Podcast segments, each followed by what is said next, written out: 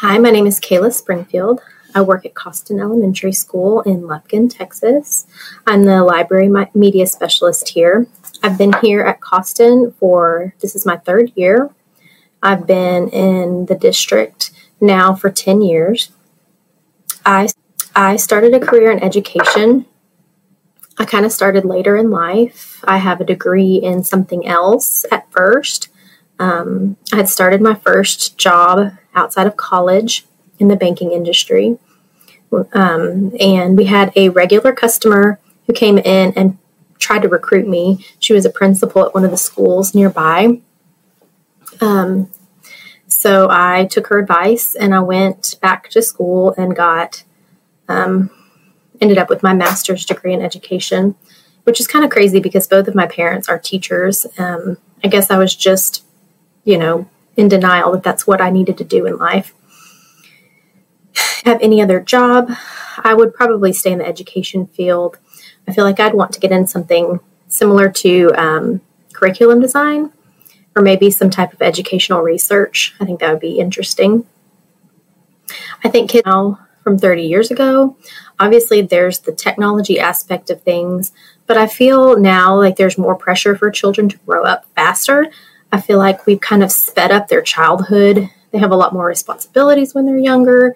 Um, I just remember when I was young, being outside until the, the lights came on. It's just a different time um, that I feel like these kids are missing out on, maybe safety wise and just some other things. So, teaching is different now than 30 years ago. Um, I'm thinking the first thing that came to mind was standardized tests.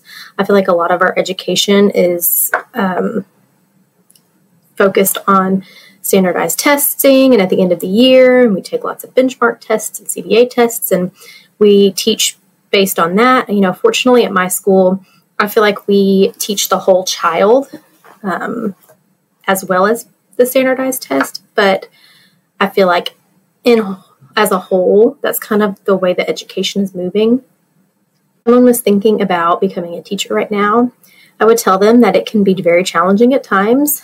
Um, a lot of times I'll ask people, why do you want to be a teacher? And they just respond with, well, I love kids. Well, that is very important um, to love kids, but I also think that to become a teacher, you need to love a challenge as well. Um, of course, it's not always challenging. Some days you have days that aren't as challenging as others, but it will be challenging at times. And if I could change something to help kids learn better, I think I would include more real world experiences in their learning. A lot of the students that we have here are low income and they don't have a lot of real world experiences. It's hard for them to relate things to their education. They don't have that schema and the background information. So I feel like if they could get that hands on, real world experience, I think that they might relate the topic to their life better. All right. And those are my seven questions.